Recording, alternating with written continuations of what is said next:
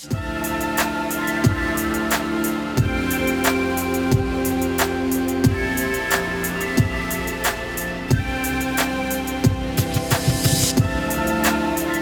back to the Effective Ministry Podcast, the podcast from YouthWorks to help you have an effective youth and children's ministry in your local church. My name is Al James. I'm a youth ministry advisor uh, with YouthWorks in Sydney. And my name is Tim Beilharz. I'm a children's ministry advisor for YouthWorks in Sydney. And we are at the end of a little mini series on intergenerational ministry where we've started broad and we're getting narrower and narrower, hearing from various different people. And Tim, you had the opportunity to sit down and chat with Tim Adams at Macquarie Anglican Church. Tell us a little bit about it. Yeah, it was a great opportunity to sit down with Tim and to talk at a very local level exactly how he's implementing church. Uh, if you've been following along with the podcast series, you might have heard the last two episodes um, where Stu Crawshaw featured and talked about his sort of big theory on shock absorber intergenerational ministry and then what it looks like in his church. And this was an opportunity to sit down with someone else who is also experimenting in their own local way uh, with intergenerational ministry. And so Tim Adams was really helpful in walking us through what does it look like for them to do their services in a way that is age accessible and to talk about how they integrate all the different generations together, intentionally bringing those generations together so that they can all be discipling one another, both up and down the generations. So that's what Tim and I chat about. Let's jump straight into the episode. Well, I'm here with Tim Adams. He's the assistant minister at Macquarie Anglican Church with particular responsibility over families uh, and intergenerational minister. It's great to have you on the podcast. Welcome, Tim. Thank you, Tim. Do you want to tell us a little bit about yourself? Uh, who's in your family? What does a good weekend look like? Yeah, um, so married to Leah uh, and have one daughter, Emma, um, who's year four. Um, and yeah, good weekend. Um, well, we haven't had one of these for a while, but it's a weekend where we get out of the house and we, we go somewhere nice. Uh, we love picnicking. Um, uh, you know, long walks on the beach beach is a bit of a you know mm-hmm. stereotypical phrase, but we, we, enjoy that. We enjoy um, going somewhere to eat um, and to just in you know enjoy God's creation um, and spend some time together. And you know, even better if we do it with some friends. Um, so yeah, that's a good weekend for us. Yeah, which is great as uh, we mm. record this. New South Wales is just starting to emerge out of lockdown, so it's uh, great to be able to start. It's becoming back possible. into some of those things. Yeah, yeah, yeah. absolutely. Yeah. Um, how long have you been at Macquarie Anglican Church? Oh, a while. I think I'm coming up on 14 years now. Um, so I started there as a as a as a little student minister um, while studying at Moore and uh, never left. so they kept me on. I think I've survived uh, two, two, two senior ministers now. Um, still going. So anyway, yep. yeah, but I love it there and love the family there, uh, and uh, love the ministry there too. So yeah. which is wonderful. Great place. Now, one of the reasons we particularly want to have the conversation with you is uh, you've been a great partner with YouthWorks over a number of years in this intergenerational space. So, mm. I guess the first question is, how would you describe intergenerational ministry? Yeah, good question. I guess intergenerational ministry is, um, and it's not something I always understand. I have to say, um, it's only something that I've really kind of come to terms with, partly with the help of YouthWorks, and partly as I've deep dived more into kind of the family's responsibility, um, uh, my role at church. Um, but uh, intergenerational ministry, I guess, is the recognition that in our churches, um, there's lots of different generations. Um, there's kids, there's adults, there's um, elderly people. And so intergenerational is seeking to provide um, regular opportunities for those different generations to interact meaningfully, um, you know, to learn from each other, to serve together, um, and to just share with each other, share um, time and and, and uh, yeah, encouragement uh, with each other. Yeah. Yeah, that's great. Um, you put the word meaningfully in there. Why is that significant? Um, there's a really good quote um, that uh, uh, Allen and Ross, I think, have in their book, you know, that intergenerational ministry is not just serving orange juice at the morning tea um, or, or, having a having a token kind of presentation from the kids um, in in a church service. It's it's actually um, doing more than that. It's not simply the generations being present together. That's multi generational. Um, intergenerational is is I guess deliberate, meaningful interaction, doing something together, um, serving uh, alongside each other, um, uh, learning about something together, um, and understanding uh, something at the same time. Um, yeah, and I guess it's it's recognizing the um, the biblical description of what we are as as a church. Um, you know, we're, we're not kind of just separate generations um, doing this Christian thing together. Um, the Bible actually describes us as as a family. Um, you know, we're we're the family or household of God. We're the um, brothers and sisters in Christ um, we're the body of Christ, and we, you know, we need each other. You know, the, the toenail can't survive without the the nose. You know, they need each other, and so um, we're looking to celebrate that um, with with intergenerational ministry. Um, yeah, yeah, absolutely. Uh, so, uh, having thought about that, you know, we're reflecting what it means to be the household of God.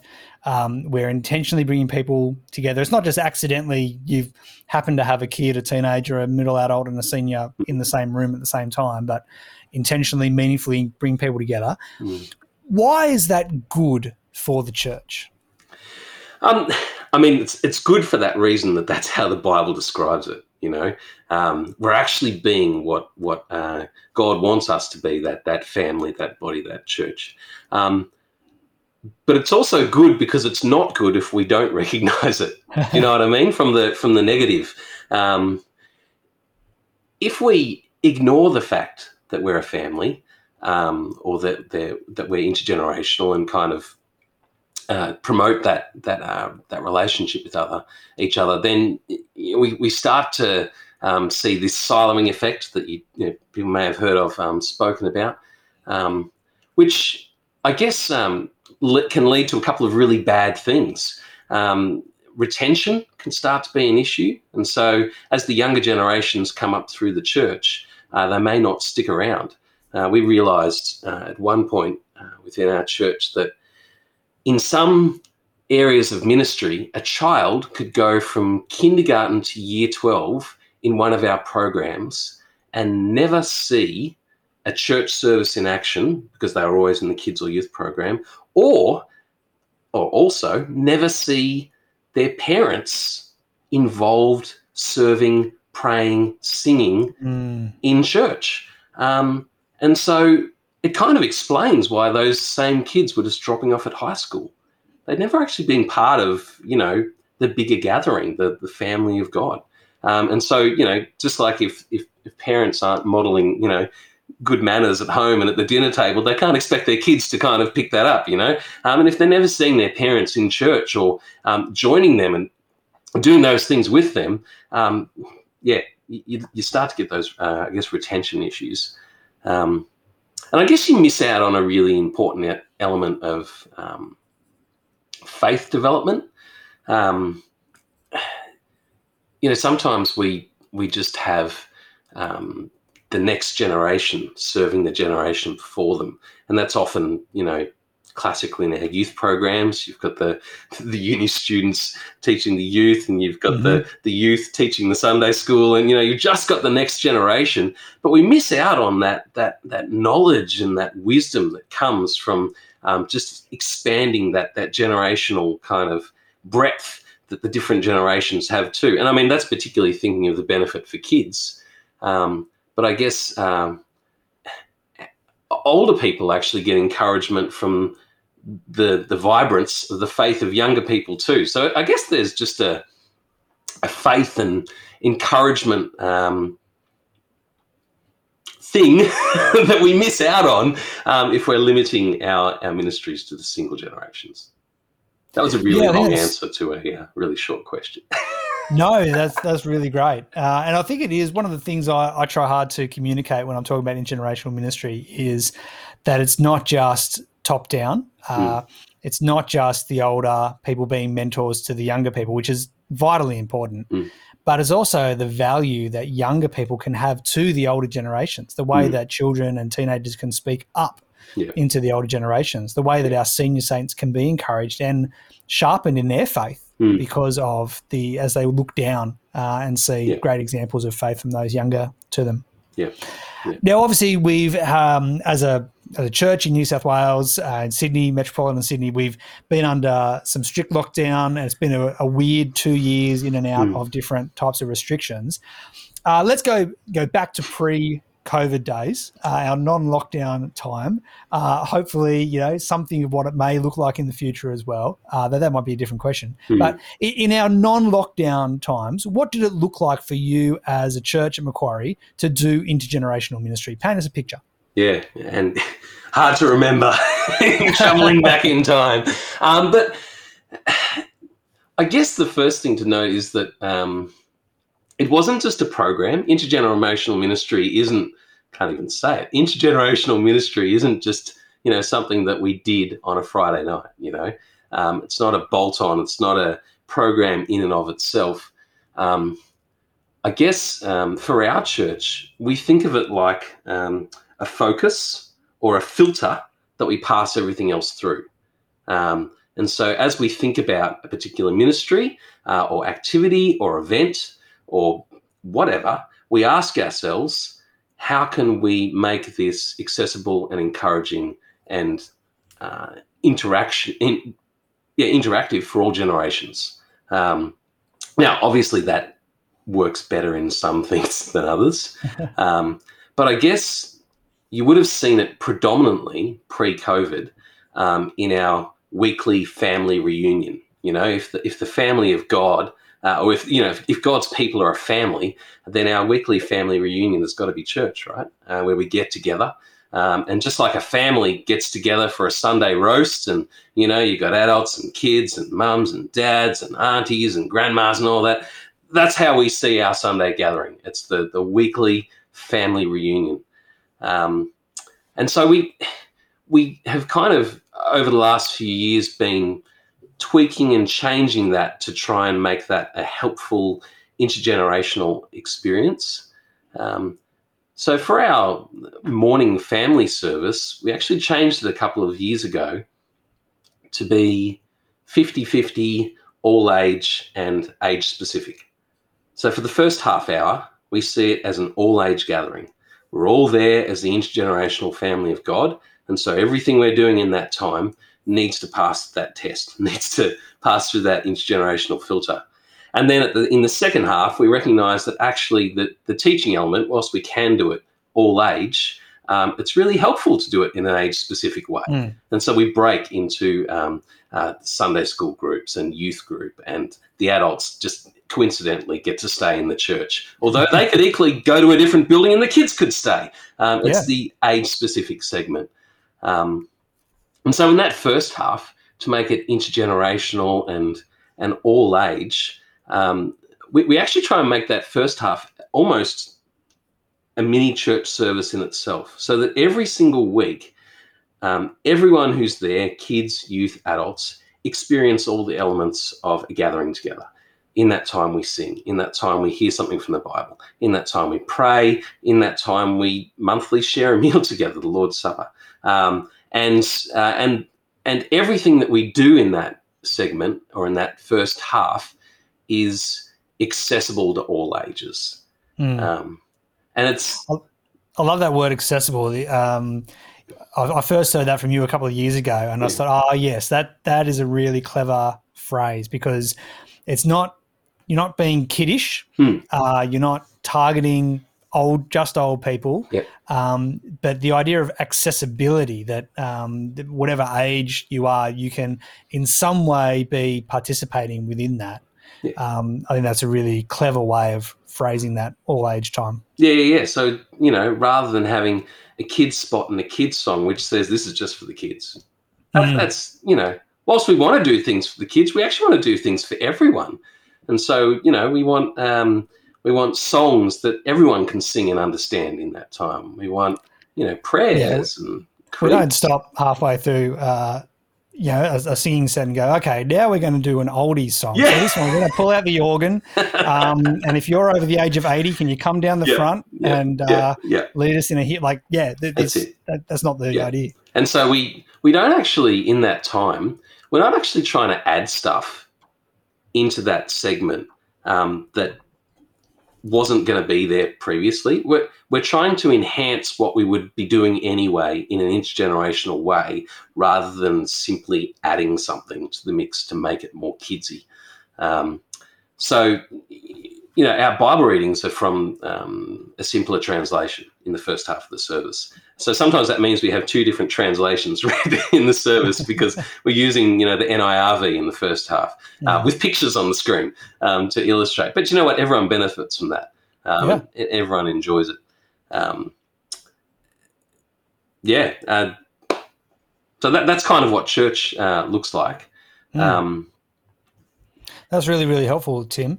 Um, now, as uh, we all kind of had to pivot during that lockdown time, I mean, there was enough challenges as it was trying to think how do we minister to our people? How do we pastor them, shepherd them, lead them, teach them, Mm. communicate with them um, when we're not gathering together? Mm. Uh, as you thought about that intergenerational service time, that particular gathering together and families and being a family household, how did that transition? What did that look like as you tried to pivot that reality into an online space? Yeah, well, it's a lot harder. it's a lot harder, and and I mean, you know, I think the same. You know, every family in Sydney can relate to the fact that it was really hard, just simply because we didn't see the rest of our family for three months. Mm. You know what I mean? We're all stuck to our houses, and you know, the same translates across to the church. The church family couldn't physically see each other um, for well, still can't for you know for quite a while, um, and that that's that's hard, and it's it's also hard to do what we used to do. Just in the same way, it's hard to get together for a family meal with your family when you can't. Um, but I think that even though it was more difficult, you know, as families we found other ways to survive, and as a church we found other ways to survive, um, and we found other ways to still be intergenerational. Um, church actually maintained that same structure.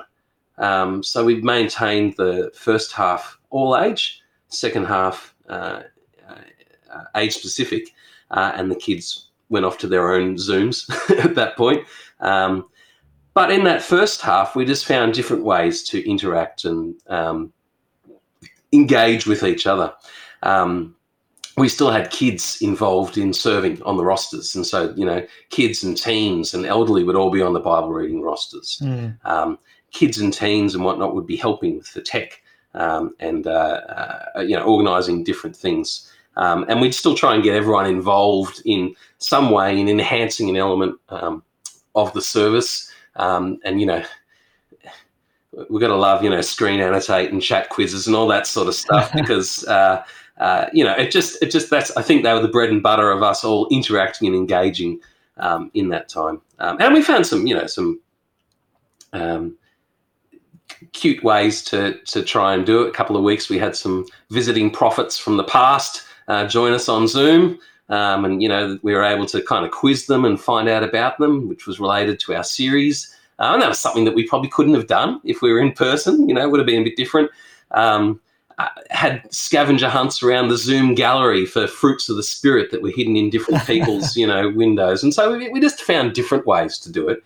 Um, uh, and then, you know, to, to learn from the different people in the different gallery windows about um, what that fruit was about. So, yeah, we still shared the Lord's Supper. Um, we still, you know, had the, the the accessible language and that sort of thing. So I think that Mm. was that was possible. And we found some um, we found some, you know, new ways that we could pivot too. Um, I, we realised that some of the parishioners um, couldn't access the weekly church service. They didn't have internet. Um, they were elderly. Um, and so uh, each week, um, my, my daughter and I would go on what we'd call the DVD delivery run. And straight after church, we'd burn the Zoom recording to a DVD um, and we'd print out the newsletter. And off we'd go uh, and visit four or five elderly parishioners, you know, masked and socially distanced, obviously. Um, Yep. but it was just lovely. And I, I think I thought I was going to see them, but I realized after a couple of few weeks, uh, sorry, a couple of weeks, they actually weren't looking forward to seeing me. They were looking forward to seeing my, my nine year old daughter and uh, the chocolate haul that she started to come home with each week after these visits started to get unhealthy. So, um, yeah. Which again is a lovely example of that intergenerational Yeah. ministry Mm. in practice. That um, there again, you, you've got the three generations there. Mm. Um, you know, your your daughter, uh, you in in the prime of life, uh, and then uh, those who are in the elderly category. All coming together and being able to bless each other, Mm. um, look after each other, um, and be encouraged by yeah, one another. yeah. It's it was just encouraging for them and for us, I think, for everyone, really. So, Mm. yeah, real encouragement. That's really lovely. Hmm. As uh, you now are starting to plan for coming out of lockdown, again, that there are so many things to consider and to be in preparation for. But what excites you about the future of intergenerational ministry as you sort of head into, hopefully, uh, the the end of lockdown and back to face to face gatherings? Yeah, um, I mean, you know, that family analogy is, is holds true again because I think it's the same thing that excites every family across Sydney as you know restrictions ease and we're allowed to get back together again. Um, we're just excited about getting back together again. Um, we're excited about seeing each other physically, um, sharing meals together. Such a simple thing, but such a biblical thing. Um, you know, Jesus did a lot of meal sharing, uh, and and um, I guess uh, getting back to those physical interactions, um, which are really kind of the bread and butter of um, uh, what we do as a church. Um, and I guess um, you know we we've still got plans. Um, we're we're we're a, uh, not only an intercultural church. Uh, sorry, let me say that again. We're not only an intergenerational church, but we're an intercultural church um, uh, where we are in Eastwood, um, and we're looking to start an intergenerational, intercultural morning congregation.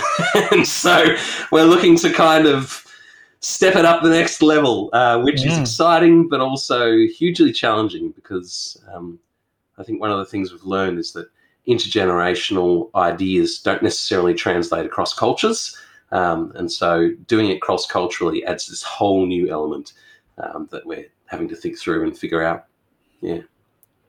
That's great. I actually, I'd love to come back to you in a few months uh, or a year to hear how that's gone because that's an interesting conversation and one that I've had with a few of uh, my friends in the intergenerational space. Is this intercultural space?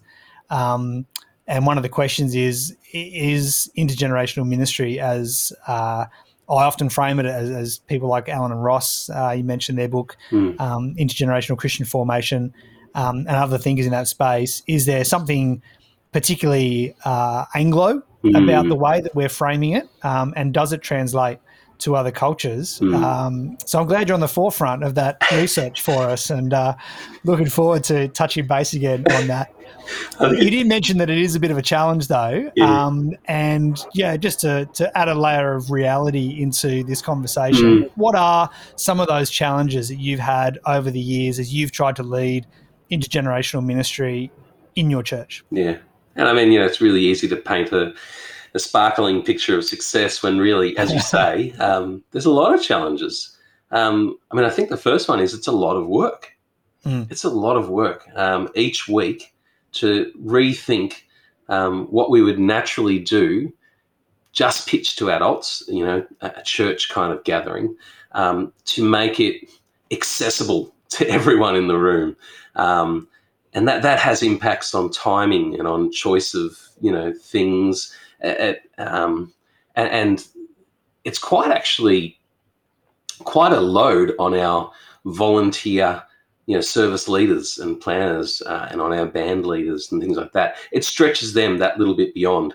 Um, so it's actually um, it's actually a, a fair bit of work and i think it's something that i'd assumed comes naturally to people but i've learnt actually doesn't and probably requires training and equipping um, and that's probably something that i haven't done a lot of and need to do a lot more of um, with with our leaders and whatnot um, so they feel confident to do it, and so that that you know that that burden that it, that it can be um, is reduced um, by uh, more comfort and kind of being equipped in that area. Um, I guess the other thing, and I've mentioned cross culturally, that that certainly poses some challenges and has has in the past, and I think will continue to. And as you say, it's it's not isolated to to our context. It's a generally a thing that uh, we need to think about. Um, and I guess my two cents is uh, my way is not the only way. Uh, it's a biblical principle, so it's definitely good to do, definitely possible, and I'm just figuring out how. Actually, do you know what? I'm not. I need to talk to the people in the cultures we're reaching to find out how. Um, yes. So that's that's uh, that. I guess the other thing is it's not everyone's cup of tea. Um, you know, if you take a, a, congregation and suddenly make it all age, um, I think we found that some of our members quietly moved to the more formal earlier congregation, um, and that's that's just, that's just going to happen. Um, and we need to respect them for, for, that, um, but not not be discouraged by it. I guess at the same time. Um, so that that's a bit of a, um, a challenge too. And I guess you know the final thing is if if you don't keep your foot on the accelerator, it very easily stops. Um, whilst it's a, a culture that we're trying to set up, um, you know, culture leaks, and so if the if the if the leadership or if the um, if it's not being constantly reinforced from the front, then we just I think seem to naturally go back to I do anyway, go back to our old kind of siloed ways mm. um, of doing things in the age specific groups. So yeah, it needs constant attention. Yeah. It's like a plant. And uh, don't look in my garden because you'll see what happens to a lot of my plants. So uh, it needs the constant attention.